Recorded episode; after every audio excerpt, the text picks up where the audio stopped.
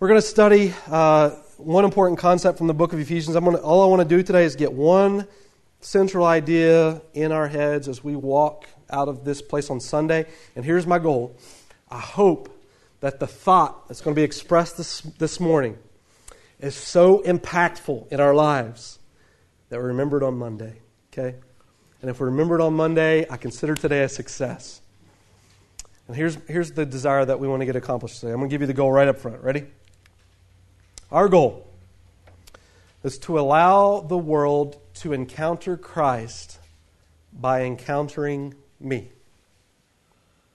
We've studied all this in the book of Ephesians together.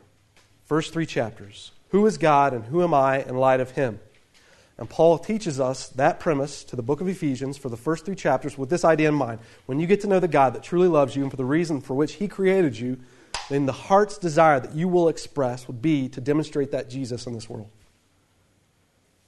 People are going to see me as I've seen Christ, and there's going to be something different about me. And so, Paul's goal from the chapter 3, end of chapter 3, on into chapter 4, and on from there is that we as people would become a group in pursuing Jesus that reflects Jesus in this world. The Bible talks about that in all sorts of places. That's the word, the, the idea of what the word disciple is all about. You learn from Christ and you reflect Christ. You're his student, he is your teacher, and you demonstrate. That's what the word Christian means, right? It's biblical principle. It's like, it's like the core of the Christian life here. To allow the world to encounter Christ by encountering me. Just to make sure we get that, we're going to say that together, okay? On the count of three, we're going to read that sentence. Ready? One, two, three. To allow the world to encounter Christ by encountering me. Awesome. Now, here comes the convicting thought with this. If you were the primary tool in this world to display to the world what Jesus looks like, and watching you, how would people communicate who Christ is? Uh, we could take that all sorts of ways, right?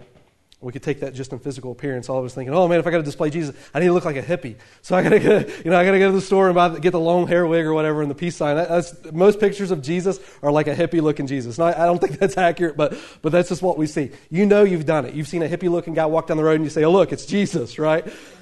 Judgmental people.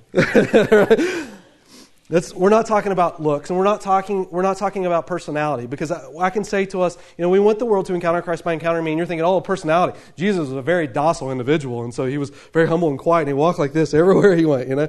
That's not what I'm talking about. Some of us have a personality that's quiet, some of us have a personality that's loud and obnoxious. But, but, but, but what I'm talking about when I talk about Jesus is the content of his character. And God has called you to represent him in the world, a city on a hill a light that is to be displayed. And so, if you were the primary tool, by the way, the church is the number one method in which God has chosen to represent himself in this world, but if you were the primary tool for which the world could look at and get an identity of what Jesus is about, and they would look at you, who would they say Christ is? I can tell you as I, I just think about that question and, and turn in my head, a lot of thoughts roll in my mind, things that I feel like in my life I, I do well, and I want to continue to pursue those righteous things and display Christ in a manner that I think Christ deserves to be displayed. And then I think about things in my life that, that I fall short in. In areas of my life that if someone caught me in those moments and that was their picture of Jesus, what a horrific picture of Jesus that would be. There are times I drive down the road with Alpine Bible Church on the back of my car and I think, well, I probably shouldn't have Alpine Bible Church on the back of my car today. When we talk about our, our Christian life and we think about questions like that, the thought that we often come to is the idea of conviction. And we ask questions like that, and, um, uh, and oftentimes we begin to think about areas in our life that we fall short in displaying Christ that way. And honestly, the last chapter, that Paul talks to us about the way we should display Jesus. He says a lot of things that we should be doing in our lives. And when we look at those things, sometimes they're very convicting. They're reaffirming sometimes, and sometimes they're convicting. And there's, there's a danger in the way that we perceive conviction in our life as Christians because um, sometimes we take conviction that God desires for us to have and we treat it more like condemnation. And what I mean is, if you are a believer in Christ this morning, what God desires for you to have in your life in pursuing Him is when we mess up, it's not condemnation, it's just conviction just to turn back to Him and just pursue Him because God created you for a relationship. And in fact, the Bible actually says that. In John chapter 16 and verse 8, it says, When He, it's talking about the Holy Spirit, Jesus is teaching about His job in our lives.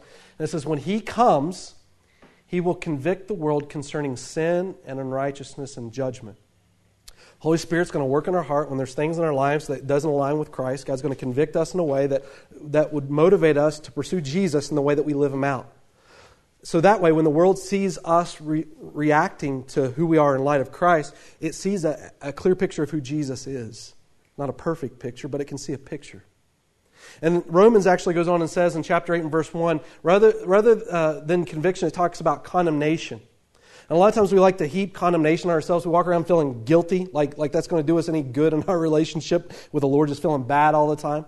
And it says to this in Romans 8 1, there is, therefore there is no condemnation for those who are in Christ Jesus. Meaning, if, if you're in Jesus, God has already paid for your sins. The cross bore the sins that you would live in in this world. Jesus already paid for all. There's no reason to walk in condemnation because of it, because Jesus was the sacrifice for those sins. There's a, there's a false philosophy that comes with this. I'll explain in a minute. But, but there is no condemnation to you who are in Christ. You understand that? God loves you incredibly. Ephesians chapter 1 told us God has blessed you with every spiritual blessing in the heavenly realms, and He has loved you before the foundation of the earth. Now, if God in Christ isn't condemning you, there's no reason for you to condemn yourself. But what God desires is to convict you. And the reason for that conviction isn't so you walk around this world feeling bad. The reason for that conviction is so that you draw near to Christ and enjoy your relationship with Him. And just to clarify and, be clear on the difference between what condemnation and conviction is, there's this little chart. I think it's in your notes this morning if you want to look at it. But this is what I'll show you what condemnation makes us feel like, and then we'll talk about what condom, uh, conviction helps us uh, to accomplish in our lives. I want to say before I read this to you, I stole this. All right, this isn't. I didn't. Come, this come come from my brilliant mind. This was, came from. Um, I think it was. I believe it was Mark Driscoll wrote this for his congregation. But but this is the idea of what condemnation does. Condemnation's from Satan and it leads to despair. In Revelation chapter 12, uh, Satan's actually referred to as the accuser of the brethren. More than anything, what Satan likes to do is bring up past mistakes that we've made and throw it, throw it in our face as if it makes us unworthy to be before the Lord. Okay? And, and based on our own self worth, we are unworthy to be before the Lord. But because of what Jesus has done, you get to enjoy the presence of the Lord if you accept Christ's sacrifice. And so so condemnation makes us feel like we, are undeserving. It leads to despair. It comes from Satan. It ends in sorrow because there, there's no hope for that position. It makes us believe we can't change because all we do is we, we see ourselves as continued failures. It leads to the old identity in sin. I'm a sinner, and all I do is sin, so I might as well just keep doing what I'm doing because I'm good at it. It brings a vague uncertainty about sin. When you get trapped in a religious system and, and, you have no hope for getting rid of your sin apart from anything that you're doing in this world, like good works, all you can do in this life is continue to do good works and just hope that eventually you may at some point have crossed that line where you've done good enough where God's going to find you acceptable. But you never have the certainty of knowing if you've done enough good where God's going to accept you. And so condemnation just heaps this judgment on you, and you never know is God, am I, am I in your graces now or not? Do, you, do I find mercy now or not? And it just puts you in this place of despair. By the way, it's not biblical, that, that theology. Um, there's no hope in good works. It brings vague uncertainty about sin. It looks to self as the solution to sin, and it's a burden to bear. It's a burden that you can't bear, and if you trust in yourself to bear, it will last for eternity. However, conviction. Conviction is from God. It leads to life because it puts our hope in Jesus. Conviction ends in joy because it actually has a resolution. Jesus paid for your sin so that you can enjoy a relationship with Him. It brings reconciliation. Conviction leads to a new identity in Christ. It brings specific awareness of sin. It looks to Jesus, which you can't go wrong, and it is a blessing. And what we often do when we treat sin like a condemnation, this is what we do I sin, and I quit coming to church. I run the exact opposite direction of God as if I'm going to go handle this on my own, fix my life, and then get back in church. Condemnation. Conviction works this way I look at my sin, I look at what Jesus has done for my sin, and rather than run away from this God who I know hates sin, I can run to him because he is also a God who forgives sin. And so in sin, I should find myself drawing closer to Jesus than further away from him. Because what God ultimately desires is restoration of my relationship to him. God created me for that. And it's healthy for us when we read questions like if you were the primary tool in the world to display Jesus, what would the world say looking at you as it relates to Jesus? Ah, condemnation. No. It's convicting. It's a great place for my life to stop and say, Lord, where is it? Where is it for my wife and my kid and my job and, and this world and the people I encounter? What, what is it I need to let go of just to let them see you? Paul carries this crazy idea that when we see the value of God's worth in our lives, that we're going to want to display that, that others could come to know Him. And we're going to want to enjoy His presence in our lives. And so, anytime that we're convicted, it's about turning to Jesus and allowing the world to encounter Christ by encountering me. God wants us to enjoy life with Him. And so, Paul, on the premise of everything that I just said, basically says that in chapter, Ephesians chapter 5 and verse 1. Therefore, be imitators of God. Allow the world to encounter Christ by encountering you. Imitate Christ in what you do. I ask the question um, Do you know what the greatest miracle God ever did was? What was the greatest miracle God ever performed? I hope, I hope, you, I hope you know this answer. I hope we're not searching deep for this, but what is the greatest miracle Jesus has ever performed? It's death, burial, and resurrection, right? God's death, burial, and resurrection is the greatest miracle he has ever performed. But the beauty of that miracle is that God has taken this miracle that he's performed for the entire world and he's, he's transcended the, the, the magnitude of the world and he's made it uh, personal in, in interacting with your own life. And so, this great miracle of Jesus resurrecting from the dead becomes your own personal miracle as you place your faith in Christ. And that miracle that God performed as he, as he was resurrected from the dead, he has then given you the promise to those who place their faith in him, you will also be resurrected from this world. And God has given you a new life, a new identity, a new hope, a new perspective in him. And so that wonderful miracle that God worked for this world, God continues to work that miracle within you. And you become a part of the story. The greatest miracle that God has ever performed continues to be performed as people trust in Christ. God transforms you from the inside out. And so, what Paul is asking us to do as a body of believers here is on the backdrop of Ephesians chapter 2, knowing that God has brought the dead to life to those who've trusted in Him. He's resurrected us from the death in our relationship with Him to enjoying the life of a relationship with Him, is to imitate and mimic that. Show the beauty of Christ in your life. Allow the world to encounter Christ by encountering you. And you have become a part of the great miracle for which Christ has performed. And we want this Jesus to look real because he is real. And so Paul then begins to explain to us just the detail of what that means for our lives. For the rest of the chapter, what we're going to look at is the specific of what he just said there. Be imitators of God. What does that even mean?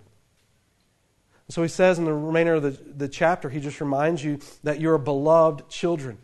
God is, we're imitating this because God has extended His love in ways that you've never experienced in any other relationship in this world. God has given everything that He may bring you life and that you may experience joy with Him. And so He says in verse 2 and walk in love, just as Christ also loved you and gave Himself up for us, an offering and sacrifice to God as a fragrant aroma.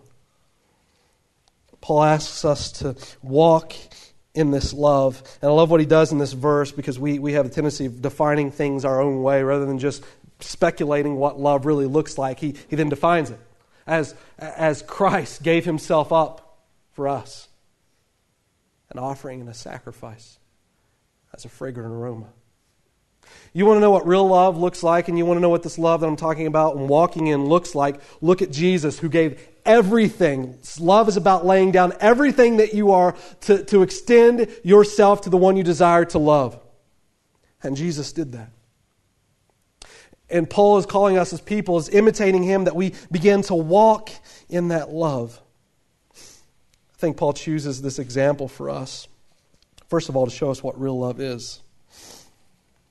Second is to show you how you're truly loved.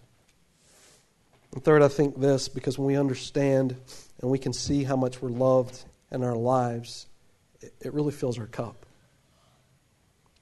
You think about the goodness and the love that God perpetually extends towards you, it, it fills your life up.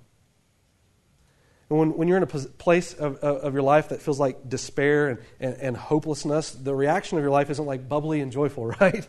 It's, it's despair and helplessness.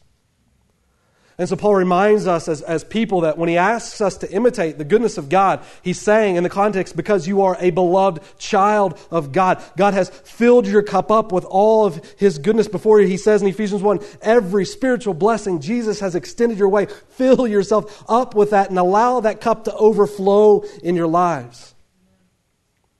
It's his goodness. Walk in love, he says.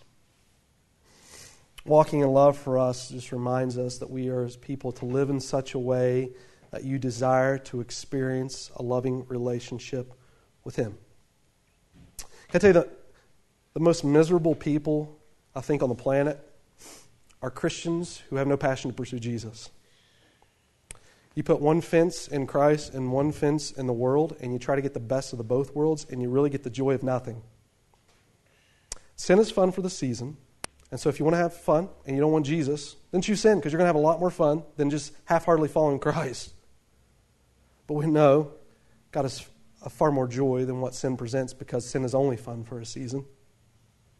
But when you put your straddle the fence and you put your life in both areas of the world, there is no joy in that. The Bible calls that lukewarm Christianity. It's unpleasing to the God. God has, has created you to pursue Him alone, and in that find joy. And walking in love, it's saying to us that we experience a loving relationship with Him. You could, you could think of it like this way as a parent. You are always going to love your child, right? Regardless of what your child does. But you, as a parent with your child, aren't always going to be able to experience that love together. Why? Well, kids are stubborn sometimes, right? and sometimes they disobey. And sometimes they do things contrary to what your will is. And so rather than experience the joy of that relationship, there exists tension because it's going contrary to what the relationship is intended to be. And so when the Bible talks about us needing to walk in love or we should walk in love, our pursuits become God's desire. Lord, I see how much you love me. God, I want to love you back in the same way. I want to experience life with you. Anytime you get a new friend, you know what makes great friendships? Enjoying the same things together. We, we, we got these bonds over particular things. You unite with people easier when you have common interests with them. And he's saying in this passage of Scripture that we're walking in love when our pursuit becomes what God's interest is. We have these common interests together and we're pursuing these things together, and so we're experiencing that relationship with one another. We're walking in love. Anything contrary to that is really sin. When we walk in sin, we're walking contrary to the nature of God and we're not experiencing the love and that relationship for what God's created us to experience it in. And so rather than walk in the love of that relationship, we're walking away from His presence being perceived in our lives. And Paul describes for us as believers, in order to imitate Him, it begins with learning to walk with Him and in Him. And as we walk in him, we begin to display to this world what a walk in Christ looks like. And so Paul asks us in this passage of Scripture to imitate him and, and to walk in him and to consider how much he's loved you because it's the inspiration to us to also respond to him in love. And so, as Paul tells us, the beginning picture for us is allow the world to encounter Christ by encountering us. He then describes for us the, the, the next portion of this text. It starts in, in, in verse 3 and it goes, I think, to verse, I believe, to verse 15. He describes for us what it looks like to not do that. And the last half of the verse, he, he describes for us what it looks like for us as believers if, if that is your desire. And so he says this beginning in verse, th- in verse 3. He says, But immorality or any impurity or greed must not even be named among you, as is proper among saints. And thus there must be no filthiness and silly talk or coarse jesting, which are not fitting, but rather giving of thanks. For this you know with certainty that no immoral or impure person or covetous man who is an idolater has an inheritance in the kingdom of Christ and God. Let no one deceive you with empty words, for because of these things, the wrath of God comes on the sons of disobedience. Convicting or condemning? Paul begins to describe for us a life that's apart from Christ. And here's the reason I think he's doing that. It's because the believers in the church of, of Ephesus became lethargic in their relationship with Jesus. They didn't see the significance of living in light of who Christ was and walking in that love. A matter of fact, I think there was a false philosophy that developed early on in Christianity, and Paul addressed it a few times. And the belief goes like this. This is, this is, not, a, this is not accurate theology, okay? Belief goes like this Jesus already died for all of my sins. And so, since I have Jesus and He already died for every sin I'm going to do anyway, I might as well live like hell. Right? Because Christ already paid for it all. Jesus paid for my sins, so I can just keep on sinning. Yippee, right? I, Jesus is my get out of hell free card, and so I can do whatever I want. And Paul looks at that particular type of thinking and theology that developed, and he says, listen, this should not even be named among you. As a matter of fact, if you read Romans chapter 6, he, he contradicts that philosophy. It's all Romans 6 is about. Shall we go on sinning that grace may abound? May it never be. Why? Because Jesus has given everything to know you. And he wants you to know him. And rather than walk in sin, to know him means to walk in his love. Live a life in favor of him rather than a life that opposes him. When you truly see, and Paul writes this letter expressing to the believers, when you truly see the love of Christ that's, going, that's been extended to you, you're going to want to love Jesus in return. As far as eternity relates, you had no hope. You were dead. There was no relationship with God to be had you were separated him, from him forever. And because of Christ's great love for you, he has extended everything that you may experience the joy of the Lord for all eternity. Why not respond to that in a way that says, Jesus, I love you too? The Bible talks about in this verse 6 a very pressing theology for us he says to the believers who are being adopted into this philosophy that they can live however they want, let no one deceive you with empty words. For because of these things, the wrath of God comes upon the sons of disobedience. I want to just be honest this morning and say this God judges sin. You think as a, as a, as a pastor, you think, consider the wrath of God if I were to come here this morning and to just talk about hell, I'm going to talk about hell for just a minute because we're talking about the wrath of God. If I were to come here and t- teach you about hell, and hell isn't a real place, how horrible for me to talk about a place like that. And people have a genuine fear, rightly so, of what hell represents. How, how horrific would it be just to flash hell over our lives to manipulate people to do whatever it is that you want them to do, right? That's not loving at all. But if hell is real, and I don't talk about it, how unloving would that be to not share about what hell is and what it represents and, and everything that, that hell is supposed to be as it communicates to us in Scripture? And so I'm sort of in a, in a false dilemma. And so I, want to, I want to, or false dilemma, a, a, dilemma in explaining that. I, I want to tread lightly in talking about hell. I want to tread soberly. I want to tread respectfully, but I want to tread in the way that Scripture talks about. Jesus, it talks about the wrath of God and coming on, upon people who are the sons of disobedience. I will just say this. Today in our, in our theological thinking, there was a popular book even written uh, last year about just hell's not real. God just loves us because He just should. Look at us, right? And so there, there's no such thing as hell. Just, just I'm lovable, God. All right? If hell doesn't exist, why in the world would Jesus die on the cross? I mean, that is the sickest joke. what is it so horrific about the eternity to come apart from God that Jesus saw the necessity to come and sacrifice his life in such a horrific way? That says to me that eternity is something to take serious. You think about what allows us to escape the idea of what hell is about. Because I'm just lovely, right? If God's wrath is poured out on Jesus, what makes me more special than him? Well, look at the teachings of Christ. You realize Jesus taught about hell twice as much as he taught about heaven. There is something significant about your relationship with Christ. There's something significant about what Jesus sought to accomplish on the cross. In addition to the escape of hell, it's also about enjoying a relationship with Him. And here's the dilemma of why people challenge themselves over whether or not the doctrine of hell is real or isn't real. Is because they wrestle with this question How can a loving God exist and hell exist?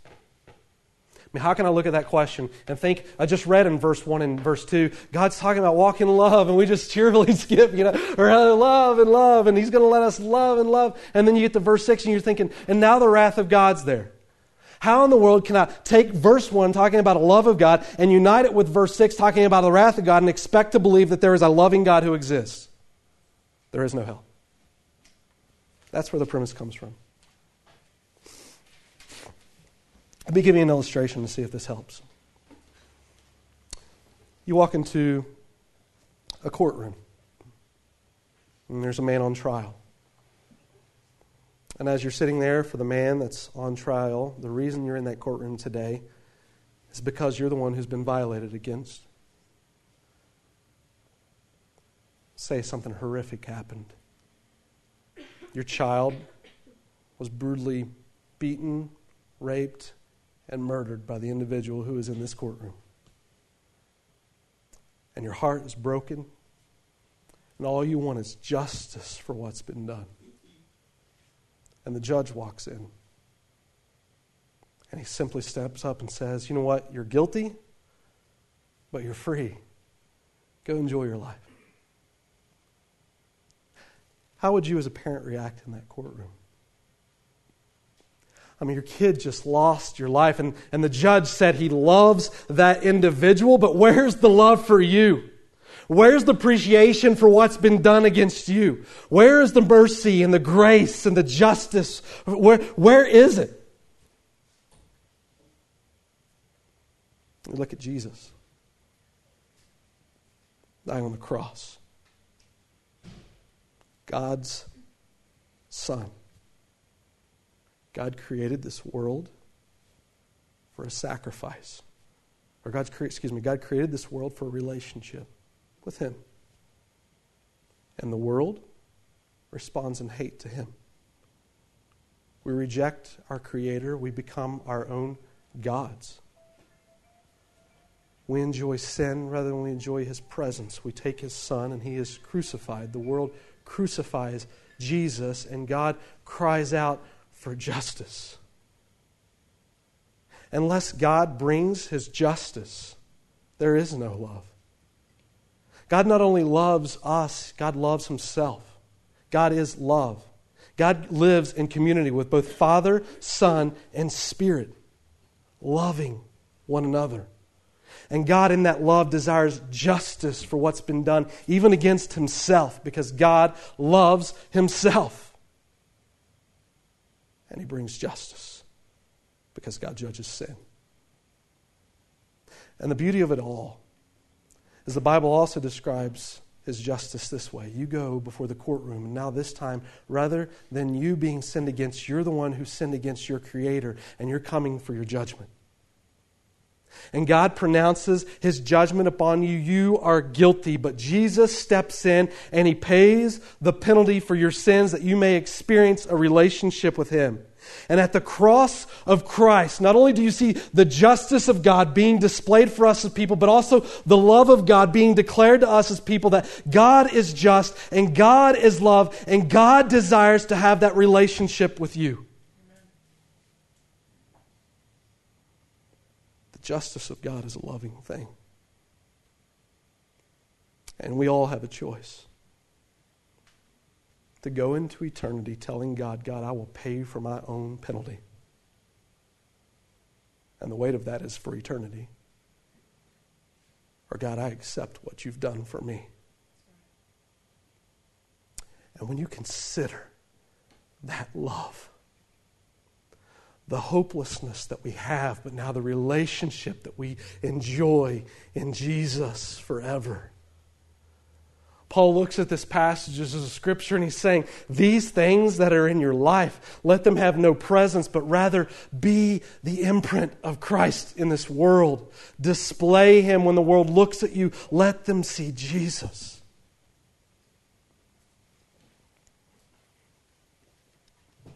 Paul then goes on and describes this way.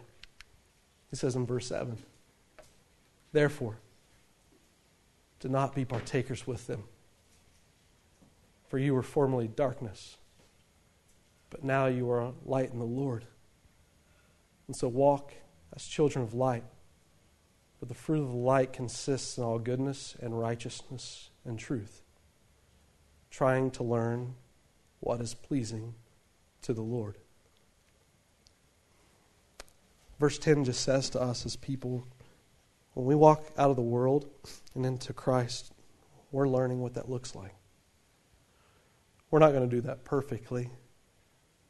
We're going to make mistakes, but what we're in the process of doing is we're, we're not about avoiding sin. Our, our, perspective isn't how can I avoid sin? How can I avoid sin? Our perspective is how can I walk with Christ? And in so doing, my life walks away from sin. Jesus, how can I draw to you more and display your goodness more? And God, I'm learning what it means to walk in your will. And so he goes on in verse 11 and he says this Do not participate in the unfruitful deeds of darkness, but instead expose them. For it is disgraceful even to speak of the things which are done by them in secret, but all things become visible when they are exposed by the light. For everything that becomes visible is light. For this reason it says, Awake, sleeper, and arise from the dead, and Christ will shine on you. He's talking about the light of who you are in Christ. Sometimes we get to places in our lives where the circumstances around us seem so dark that we just get hopeless. I always remind myself of a quote by Winston Churchill that says, These are not dark days, these are great days, for no matter how dark the day may be, the greater your light is in Christ. The darker the moment, the greater the light of Christ pierces into that darkness and shines forth his light into this world. And so the idea behind this text is that you don't lose hope in the midst of darkness when everything else seems to not be going your way and people are disagreeing with you and they can't figure out what in the world it is you're doing with this Jesus. Your Jesus that you're choosing to impact this world with is shining so beautifully into that darkness that you just consider the joy of Christ that's coming forth in your life that others may see him. May the Lord, the world look at us and see Christ the way that we're choosing to live. And so Paul does this for us. The last portion of this text that we're going to talk about together, if, if your heart's desire is to be a display of Christ for this world, that they may see you and see Jesus. Paul takes the last few verses of this text and he describes for us if, if that's your desire, here are some things in your life that can help you show the beauty of Christ as you live in this world. He says this Therefore, be careful how you walk, not as unwise men, but as wise. Make the most of your time because the days are evil. The Greek text gives this idea. It's talking about time in the Greek text, but it gives this idea that we as people take a step back and we look at our life and we realize our life has a beginning and our life very soon will have an ending. And we only have so much time in this world as we consider just the shortness of our life in light of eternity. We make the conscious decision that with what we're going to do in this world is just allow our lives to display the beauty of Christ. You've only got so much time. Use it for what counts. Use it for what matters and making a difference in this world. And so Paul goes on and says in verse 17 if, if you take the desire to imitate Christ in this world and you understand you've only got so much time to dis- display that and only so much time that you can make an impact for Christ in this world, then verse 17 begins to explain the, the needs of the things that we can do. He says, So then do not be foolish, but understand what the will of the Lord is. And do not get drunk with wine for this is dissipation, but be filled with the Spirit, speaking to one another in psalms and hymns and spiritual songs, singing and making melody with your heart to the Lord and so Paul says to us in these passages of Scripture, it's important that we become learners of what God's will is. If you're interested in loving Jesus the way Jesus desires to be loved, learn about him. And here's how you do it be controlled by the Spirit. Being spirit filled literally means being spirit controlled. It's saying to us, we surrender. It's looking at our lives and saying, God, I could live for all of this, and I'm looking at you, and when I consider the things that my life could be impacted for in this world as I live it out, I surrender to you. God, have your way in me. Spirit, control me. And if your desire is to walk in the way of the Lord, not only do you allow the Spirit to have control by surrendering to God's will in your life, He says that we speak to one another in psalms and hymns and spiritual songs. You know, we're communicating and teaching the Word of God to each other as we sing songs. You know, out of all the books in the Bible, do you know the most quoted book from the Bible? The book of Psalms. The most quoted book in the New Testament is the book of Psalms. The book of Psalms is a book of songs. When you study early uh, Hebrew tradition, when the, the Hebrew children, the Jewish people, when they wanted to learn Scripture, do you know what they did? They put it to songs. We learn better from songs. We memorize things better from you did it if you went to school and had a major test. All these definitions you got to learn, right? We even did it with our ABCs, and you're A B C D E F G. This is how I learn these letters, right? the songs do it.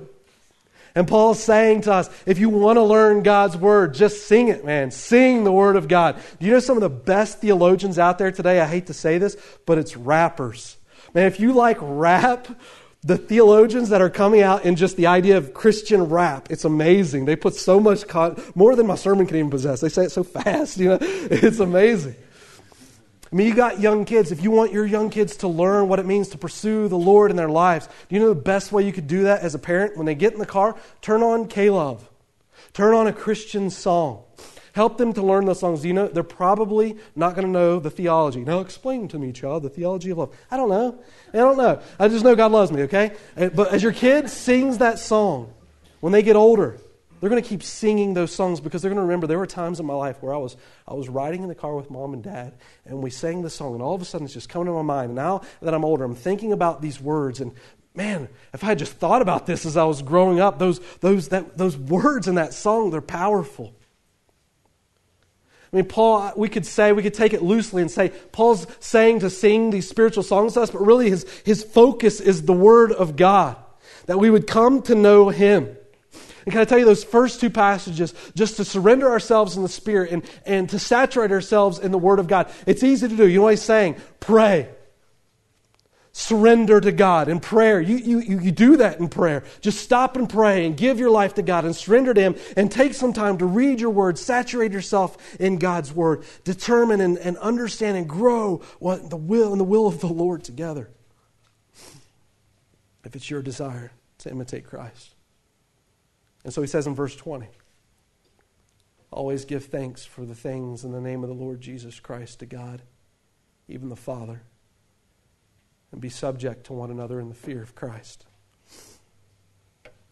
You know, it's hard to live life in perspective of my relationship to Christ. Uh, it's hard to live it contrary to Him if I'm not thankful. I determine in my heart that I'm going to carry an attitude of thankfulness for what Jesus has done for me. It puts me in a position where I'm recognizing Him in my life everywhere I go. Carry an attitude of thankfulness for what Christ has done. Saturate yourself in understanding that His love that's been extended to you. Fill yourself up with His Word and surrender to His Spirit. Take some time and just pray before the Lord. And He says in verse 21 and be subject to one another in fear of Christ.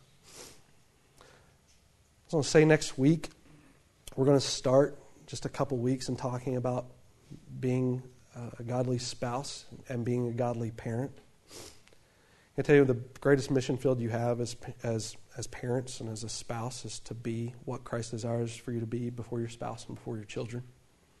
And so it's important to talk about. And I think Paul immediately jumps into all these things that we're supposed to do in our lives, and he specifically brings it down to the family because of the purpose for which God created the family.